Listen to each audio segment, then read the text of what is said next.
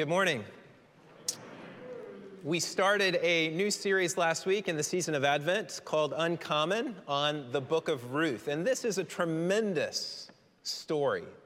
This little four-chapter uh, book that we have in between the book of Judges and the book of First Samuel. And last week, we traveled with Naomi down into the depths of despair. She is bereaved of husbands, of her husband and sons. And she returns to Bethlehem, having been transformed from pleasant to bitter, from full to empty. Naomi is grieved, and understandably so. At the same time, as readers of this story, we have a little bit of reason to quibble with her assessment as being empty. In fact, the final verse of chapter one gives us two reasons for hope at this point in the story. And I do invite you to open up your Bibles to Ruth. Chapter two is where we'll be, but we'll begin with the last verse of chapter one. So Naomi returned, and Ruth the Moabite, her daughter-in-law, with her, who returned from the country of Moab. And they came to Bethlehem at the beginning of barley harvest. The first little glimmer for hope is that Ruth the Moabite, her daughter-in-law, is actually with Naomi. She is not entirely alone. And we have seen that this is like a lightning bolt at night. It's a stroke of bright light upon an otherwise dark canvas. Ruth is really with her, till death do us part, kind of with her. And this uncommon commitment gives us reason to hope as we look at this story further. Second, the final words of that last verse, and they came to Bethlehem at the beginning of barley harvest. The famine is over. There's grain in the fields to be harvested, a possibility for sustenance. They arrived in Bethlehem at just the right time. We think probably in, in, this, in the month of April. And will these? The question is, will these circumstances prove to be beneficial for these two women who are vulnerable and bereaved? And that's the question that we take with us into the second chapter, which begins with a note from the narrator. Look with me at verse one. Now Naomi had a relative of her husband's, a worthy man of the clan of Elimelech, whose name was Boaz. How will this relative Boaz factor into this story of these bereaved women? He's named a worthy man, wealth of significance, of valor, perhaps even of military might. It's often used, this word, in the Old Testament.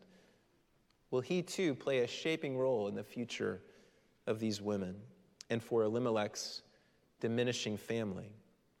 We actually don't have to wait long to see, because chapter two, or again our text today, is the account of Ruth's introduction to Boaz in his field. And what we'll find in this story today is the mark of God's favor, his uncommon favor, expressed through this man Boaz to Ruth. It is a beautiful next step in this little intriguing story.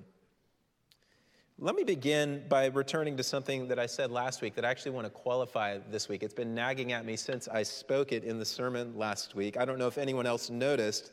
None of you reached out to me about it, but it has been nagging at me. I said I, I was making the point that God uses the weak things of the world to shame the strong, and that God often, often works through weakness to demonstrate his unique source of uh, him being the unique source of abundant power. And I said this, I said, and what were Ruth and Naomi if not weak?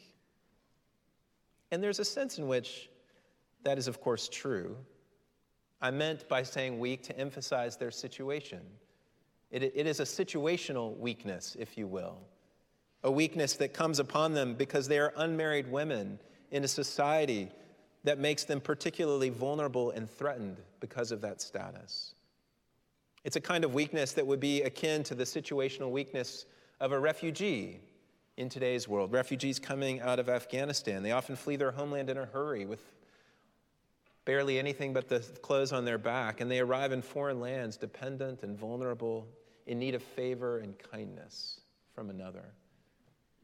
But this kind of situational weakness, I just wanted to clarify, is not to be confused with a weakness of character or resolve in the case of refugees or in the case of Ruth and Naomi. In fact, these two women respond to their desperate situation with creativity, with courage, with boldness and faith and resolve in ways that God blesses deeply and even uses in his redemptive purposes.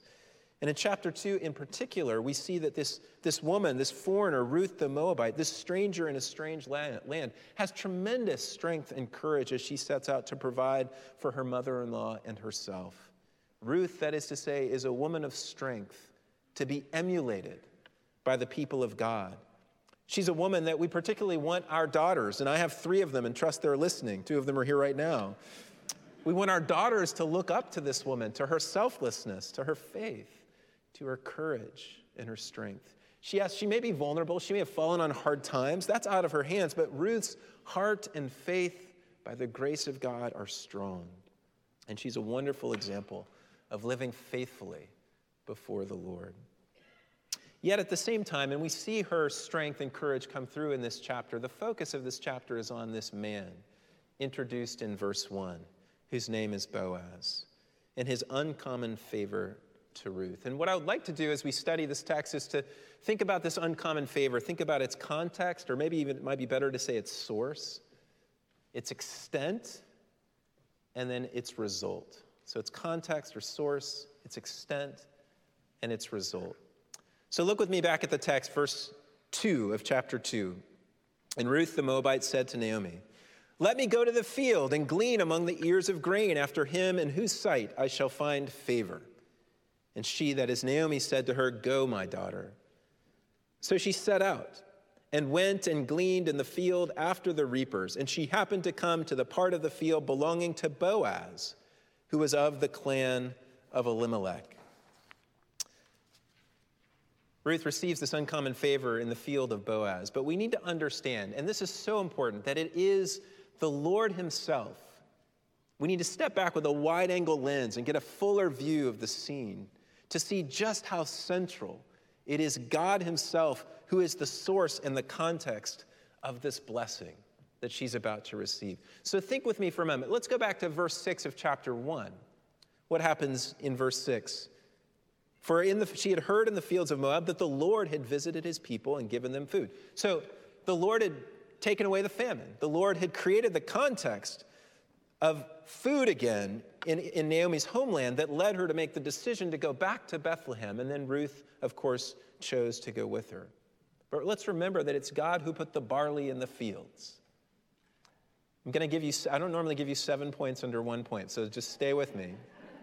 That was just one under the first one. Let's see if we can stay together. Second, it was the work of God in Ruth's heart that led her to convert to him, the God of Israel, and to do the extraordinary, not the ordinary thing that Orpah did, and she went back to Moab, but the extraordinary hesed action that Ruth did to stick to her mother-in-law, to cling to her, to say, where you go, I will, I will go. Where you die, I will die. Your God, your people, my people, your God, my God. This is something that God does in Ruth that puts her in Bethlehem with Naomi in this moment, eager to provide now for her mother-in-law by being willing to go out and do the gleaning, a stranger in a strange land. Third, and this is more mysterious, as Naomi declares in chapter one, verses thirteen and twenty through twenty-one, it was the Lord who was behind Naomi's suffering, taking her and Ruth to this place of desperation and dependence. Now, I should say we are at times so reticent to attribute anything difficult to the hand of God that I fear we diminish his providence. Naomi does not suffer from the same problem.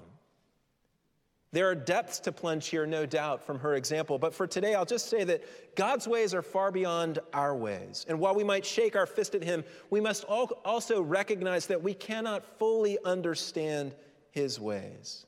But we know that he is never surprised by what we walk through in our lives in terms of suffering. And we know that it is never wasted. Think of Paul's words in Second Corinthians four, verse seventeen, "For this light momentary affliction is preparing for us an eternal glory beyond all comparison." Honestly, if we just keep it real for a moment, how many of you in this room right now could testify that you have grown most deeply in your faith through the refining fire of suffering? That God has used that in your life. Perhaps we would never have wanted that, but God has used it so deeply to deepen our attachment to him, our dependence upon him, even our joy in his abundant provision. In Naomi's case, out of this difficulty and bitterness and relative emptiness, God is preparing something far greater. Fourth, stay with me, God's laws enable the poor to be in the field of the wealthy. That is to say that without God's gracious provision in his law, his beautiful, holy, and good and perfect law, Ruth could never have found herself in Boaz's field. The gleaning laws are a beautiful picture of the heart of God in the Old Testament. Leviticus nineteen, nine and ten, when you reap the harvest of your land, you shall not reap your field right up to its edge, neither shall you gather the gleanings after your harvest. And you shall not strip your vineyard bare, neither shall you gather the fallen grapes of your vineyard. You shall leave them for the poor and for the sojourner. I am the Lord your God. That is, you shall not squeeze every last penny of profit out of your business or your assets, but you shall leave some of the proceeds, some of the bounty for the poor and the vulnerable. These laws ensured, however, and I think this is an important point in Old Testament law, that the poor could work for themselves on the land of the wealthy, maintaining their dignity and their, their engagement as in their agency in providing for themselves. Yet, let us not think of this with a, a rosy-colored, that this is some kind of rosy-colored picture. As one commentator has noted, this, this idea of gleaning was still really hard going. This wasn't easy. He compared it to actually trying to make a living on recycling aluminum cans.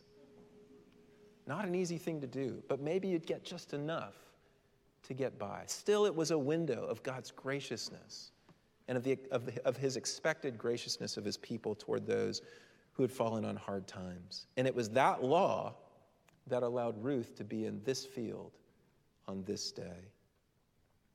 Fifth, Ruth's God-given courageous strength, faith, and love put her here. And again, these are God's gifts to Ruth. To go and glean in the fields as an unmarried woman was not without its danger. That is clear from the way that Boaz tells his young men not to touch Ruth in verse nine. That likely means, it does literally mean to touch, but most likely it's probably something like to strike or harass or to take advantage of. And he says something similar again in verse sixteen when he tells his workers not to rebuke her. There were clearly dangers for women in the gleaning business. It wasn't some kind of well-regulated industry. And this chapter communicates those dangers. And there are even greater dangers when you're a foreigner with no status in the land at all, no family to really cling to. You're lower than the hired workers. You're lower than the other gleaners from Israel who were out in the fields. You're lower, of course, than the landowners. So Ruth, Ruth sets out that morning to glean, and she, as she says in verse two, after him in whose sight I shall find favor, knowing very well that this favor is not guaranteed, that a, hard, a day of hardship and abuse could await her. But this is where Ruth's character just shines so brilliantly, her tremendous commitment to Naomi, her chesed love toward her mother-in-law urges her to courageously go on and go forward that she might provide for her mother-in-law. Six, and this is where we get back into the text a little more specifically, our text. Look at verse three with me. So she set out and went and gleaned in the field after the reapers, and she happened to come to the part of the field belonging to Boaz, who was of the clan of Elimelech. She just so happened. The literal rendering of this phrase is her chance chanced upon, or we might put it as luck would have it, and the narrator, we don't know, again, if this is a man or a woman writing this, this story, but the narrator is saying with loud sirens, God is at work here. God is moving in these seemingly ha- uh, chance circumstances. This is not chance at all. It's the sovereign providential hand of God that brings this woman, this foreigner, this vulnerable widow into the field of this man, this noble man. She's there because God has put her there. And then we read in verse four, and behold, another kind of just then. Imagine that. Boaz walks up into his field. It's another sign of divine providence, bringing about the meeting of this woman and this man in this field on this day, in this moment. God's fingerprints are all over Ruth's situation and circumstances. And we are left with this question, would this preeminent insider who has status, he's a man, he's wealthy, he's a, a, a landowner, he's a noble uh, man of character, would it change this preeminent outsider's situation? This woman, this widow, this barren woman, this foreigner. You couldn't get farther apart in terms of status. God brings them together, and we, the reader, are left with these questions. And then now I'm at the seventh and final of these seven points, saying that this is the Lord who provides, is the source and the context for this blessing. Because what does Boaz say in verse four? This is amazing, by the way. He said to the reapers, "The Lord be with you." And they answered, "The Lord bless you." This field is marked by the presence of the God of Israel, Yahweh, the Lord. And he is invoked here in their greeting, and probably this greeting at harvest time implies something implicit. May he prosper and bless your work at harvest time, O workers. Think about the working environment that this man has created. An environment where the presence of God is known, invoked, lived before and in front of, and infuses all the dealings of his field with a sense of being in the presence of the Lord. Boaz is a righteous man who brings the presence of God into his workplace and creates conditions for employment among even the gleaners that are marked by God's character. No, it is the Lord who is the source and the context of this blessing, of this favor. God's gracious but mysterious providence is the context of the uncommon favor that Ruth and by extension Naomi is about to experience. His hand is all over this, and we can't in our own lives, let's just bring this to the present, in our, in our own lives, we can't look at the blessings, the favor in our own lives, can we? Without understanding that they've happened in the context of the living God. The God who has given us the minds in our, in our, on, our, on our shoulders, the bodies that we have, the breath that we breathe, the privileges that we have enjoyed. We've just celebrated Thanksgiving a week and a half ago, and we've said that we are thankful. And isn't this a time to honor God for all that we enjoy? Thankfulness is fully and finally expressed to the God from whom every good and perfect gift comes, down from the Father of lights.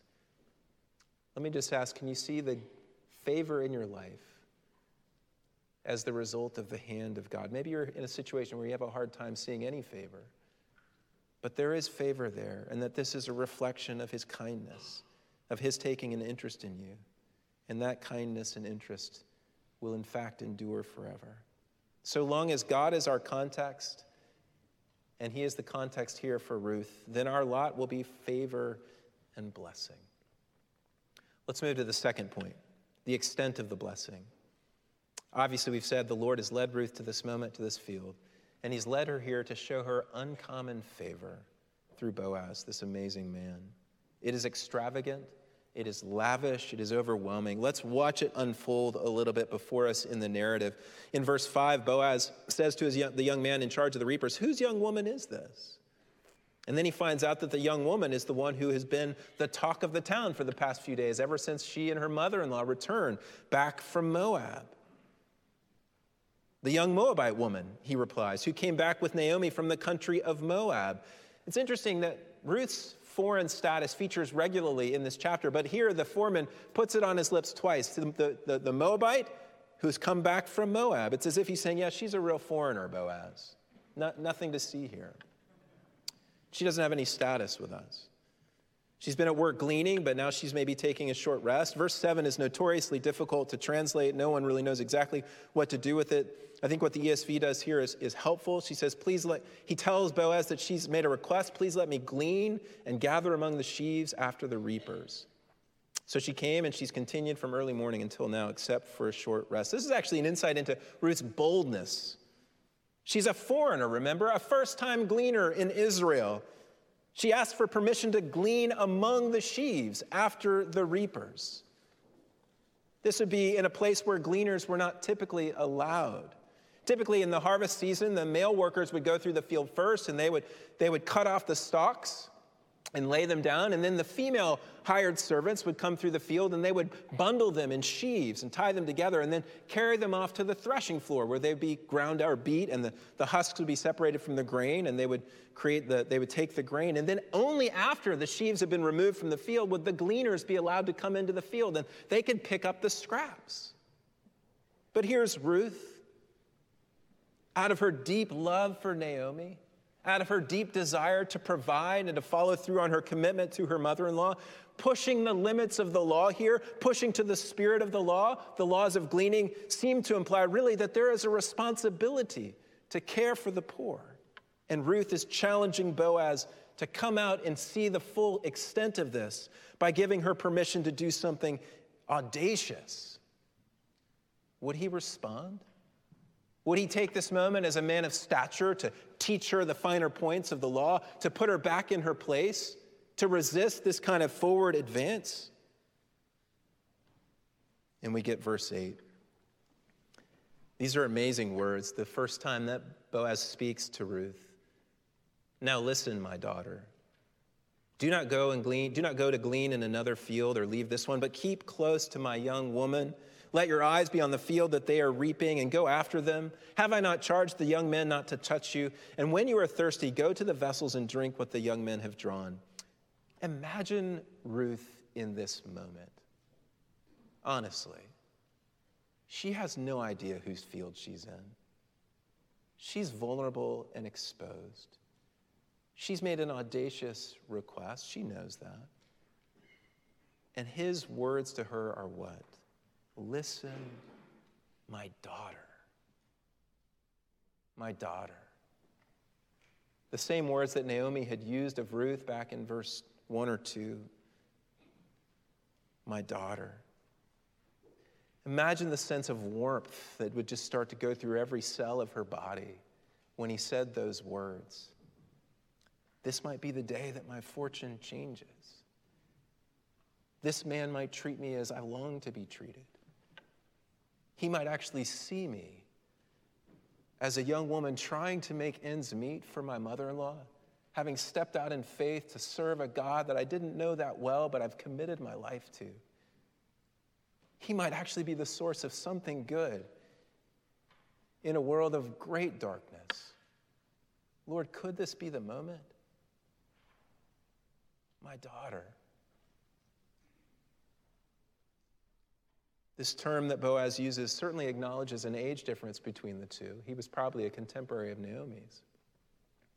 But it also seems to be very clearly a term through which Boaz is trying to bridge the social gap between a wealthy male landowner and Israelite and a lowly foreign Moabite woman, my daughter.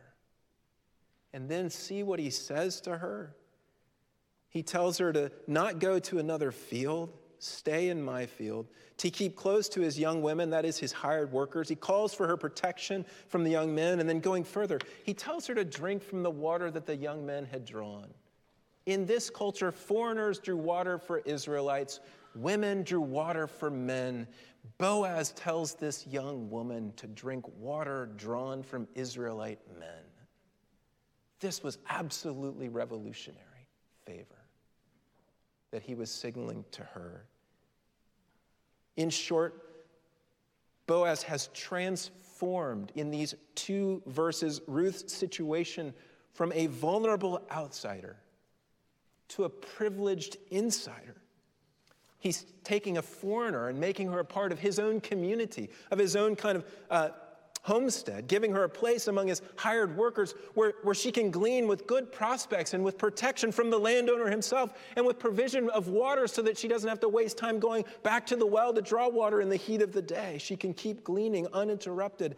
And so Ruth, overwhelmed at the kindness, overwhelmed at the favor, falls down on her face, we read in verse ten, bowing to the ground and says to him, why have I found favor in your eyes, that you should take notice of me, since I am a foreigner? Why should you see me? I almost think of Hagar back in Genesis sixteen. You remember after Abram and Sarah had, had used her and sent her out, and who should care about her? And God sees her. She names him the Lord who sees, or the Lord sees me. Why have you noticed me, Ruth says. Why me, the lowest of the low, this foreign woman? Why have you noticed me? And then Boaz responds to her being overwhelmed. Explains the reasons why he's begun to treat her like one of his own family, why he's changed her status from outsider to insider. And he says in, in verse eleven, all that you have done for your mother-in-law since the death of your husband has been fully told to me. And how you left your father and mother and your native land and came to a people that you did not know before. Ruth, I've heard about you. I've heard about your devotion to our God. I've heard about your devotion to your mother-in-law and to Elimelech's family. I've heard that you've come back. And in many ways, I'm just giving to you that which the Lord will give to you because of your fidelity and faithfulness to him. Boaz knows of her hesed to Naomi, and so he offers her hesed in return. And then he says this in verse twelve, the Lord repay you for what you have done, and a full reward be given you by the Lord, the God of Israel, under whose wings you have come to take refuge. What an image there used throughout the scriptures of the bird that covers the little babies under its wings to shelter them from the dangers. Ruth, you've come to take refuge under the God of Israel, and I'm now extending that refuge to you as a noble and worthy man in Israel. Ruth is overwhelmed again. Verse thirteen, I found favor in your eyes, my Lord, for you have comforted me and spoken kindly to your servant, though I am not one of your servants. I'm even lower, she says. And look, if all of this, this is extreme and extravagant favor, and all of this wasn't enough, look what happens in verses fourteen and fifteen. Now Boaz invites her to his table. Eating in our day, it means something, but in that day, it meant so much more. He invited this foreign woman, this lowest of the low, to come and eat with him, to have a meal with him. At mealtime, Boaz said, come here and eat some bread and dip your morsel in the wine. This is verse fourteen. So she sat beside the reapers, and he passed to her roasted grain, and she ate until she was satisfied and had some left over. Surely you prepare a table before me in the presence of my enemies. My cup, what? Overflows. She ate until she was satisfied, and she had some left over. And then it gets even more extravagant in verse fifteen. When she rose to glean, Boaz instructed his young men, saying, let her glean, even among the sheaves. Let her do what she requests. Let her have that audacious request that she could go in among the workers, the hired workers, and begin to gather barley among the sheaves. And do not reproach her, he says. And then he even goes further in verse, it's like crazy. He goes further in verse sixteen. And he pulls out some of the bundles for her. He says, pull out some of the bundles for her. And leave it to her for her to glean, and do not rebuke her. Basically, put a lavish feast in front of her and let her go and pick up the grain, because I want to provide for her. I want to lavish favor upon her. I want her to have enough, more than enough. This is favor unheard of. Favor, surprising favor, favor that goes beyond what anyone would expect. Boaz takes Ruth's challenge to do more and does even more. He, ten, he, he multiplies it by a factor of ten. And so what are the results as we come to the third part of our, of our time together? We've seen first there's a change of status, right? A change of status from outsider to insider. That's been obvious in what we've said up to this point. But let's just focus in on a few more of the results of this uncommon favor. It changes her status, and that then brings a comfort in her grief. I read it already, but go back to verse thirteen. I have found favor in your eyes, my Lord, for you have comforted me. That's what a woman in grief says. That's what a woman who's afraid says. She'd lost her husband. She'd been barren for ten years. She was in a foreign land. You have comforted me and spoken kindly to your servant. Her troubled spirit was ministered to by this righteous man that had no business dealing with her. So she's comforted in her grief. It leads to an abundance of provision. If we continue on, it says she gleaned in the field, verse seventeen, until evening. Then she beat out what she had gleaned, and it was about an ephah of barley. This was a massive amount of barley. We don't carry a lot of barley around these days, but this was a lot of barley. It's about thirty pounds of barley. The average hired worker in that in that era would have been expected to glean about a, a pound and a half to two pounds of barley, she's got thirty pounds of barley that she wraps in her shawl and carries home. An ephah of barley. This is abundant provision. This is my cup overflows. This is, this is Joseph stacking the, the, the riches of Egypt in the backpacks of his brothers that they go home with overflowing blessing. This is Israel coming out of, e- out of Egypt, having plundered the Egyptians and been given all that they had asked for. This is abundant overflow from this uncommon favor. There's then a renewed faith. She carries it into the city, returning to anxious Naomi, who's overwhelmed when she sees what Ruth has brought back. Verse nineteen, where did you glean today and where have you worked? Blessed be the man who took notice of you. And Ruth responds, and this is like the drum roll in the, in the narrative. The man, the man's name with whom I worked today is Boaz. Imagine Naomi, Boaz? Boaz? She's overwhelmed by the leftovers from the meal. She's been able to eat a, a meal even that night. She's overwhelmed by the, the pounds of barley. And then she hears the name Boaz. Oh God, you must be at work in greater ways than we could ever imagine. You must see the downtrodden and the widow and the heartbroken and the poor. You must be a God of hesed love. You must be a God who pours out kindness upon his people. Boaz. She goes on to explain to Ruth the significance of that name, and we'll explore this more in the weeks to come, but she says to her daughter-in-law, may he be blessed by the Lord whose kindness, whose hesed has not forsaken the living or the dead. The man is a close relative of ours, one of our redeemers. We won't get into it in full right now, but this means longer-term security.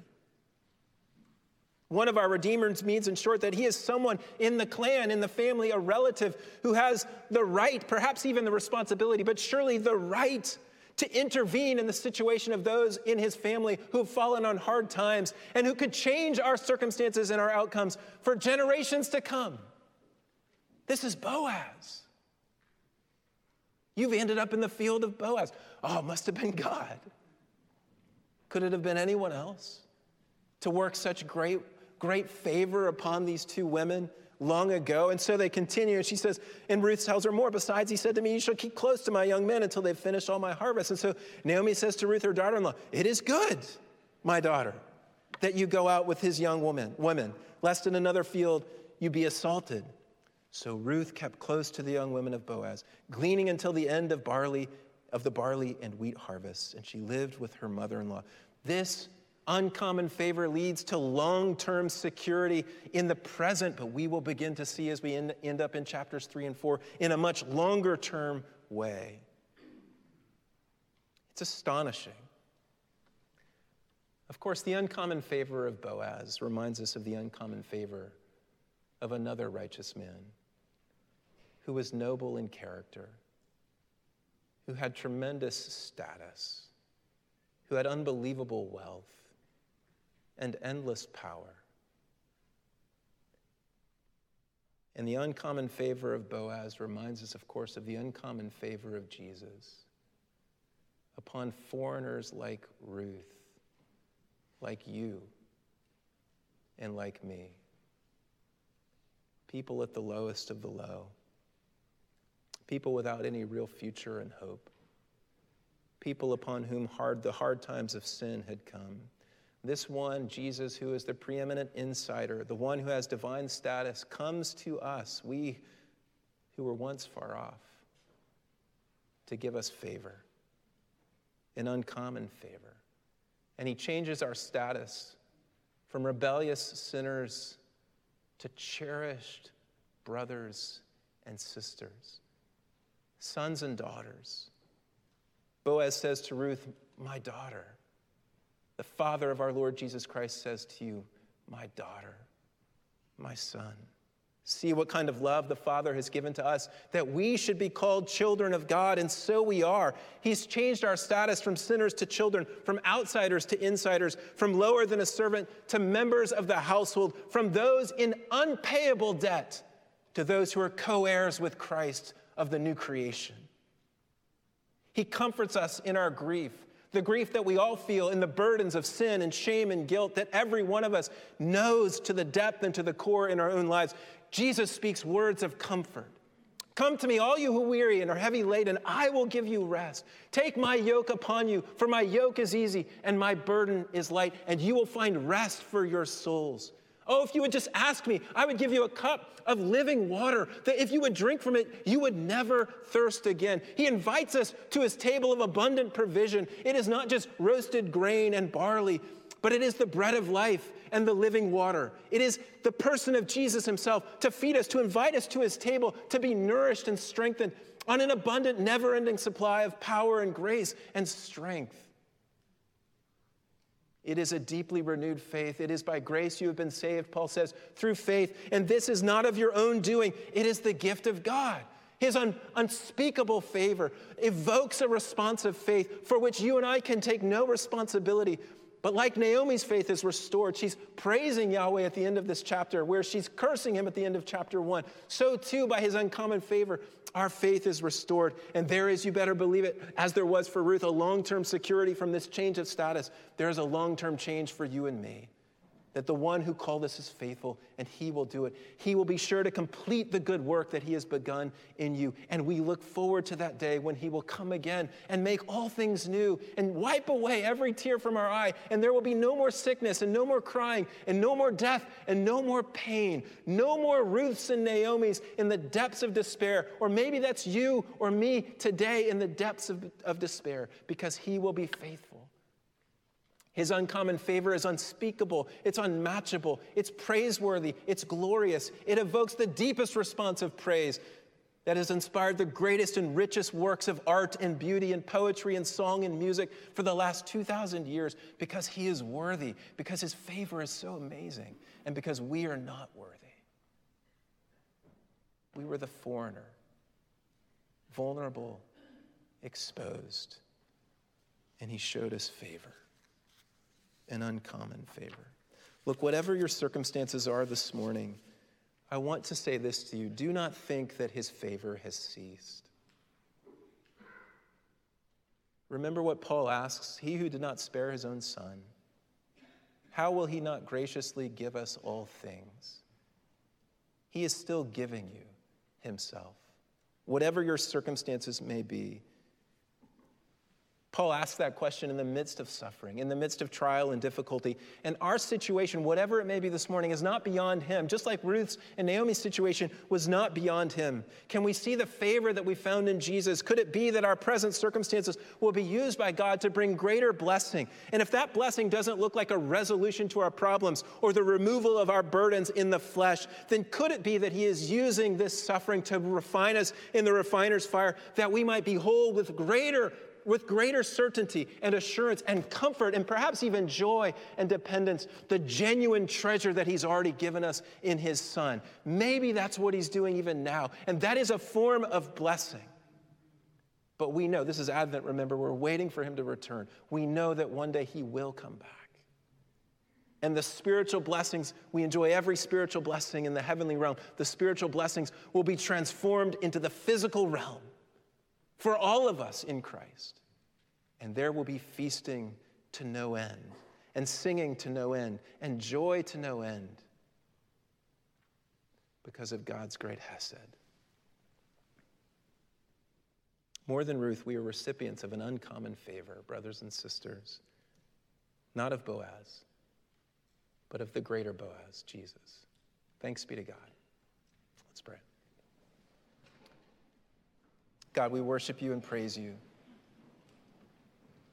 who has not forsaken his kindness to the living and the dead, your hesed. For anyone who feels like Ruth this morning when she walked out of the door to go glean, how I pray, O God, by your special grace, that you would give them a, a reassurance of your comfort and of your favor. Oh, how marvelous, how wonderful, and my song shall ever be. Lord, you have pardoned us, the condemned, and set us free. We glory in you this morning, and we pray these things in Jesus' name. Amen.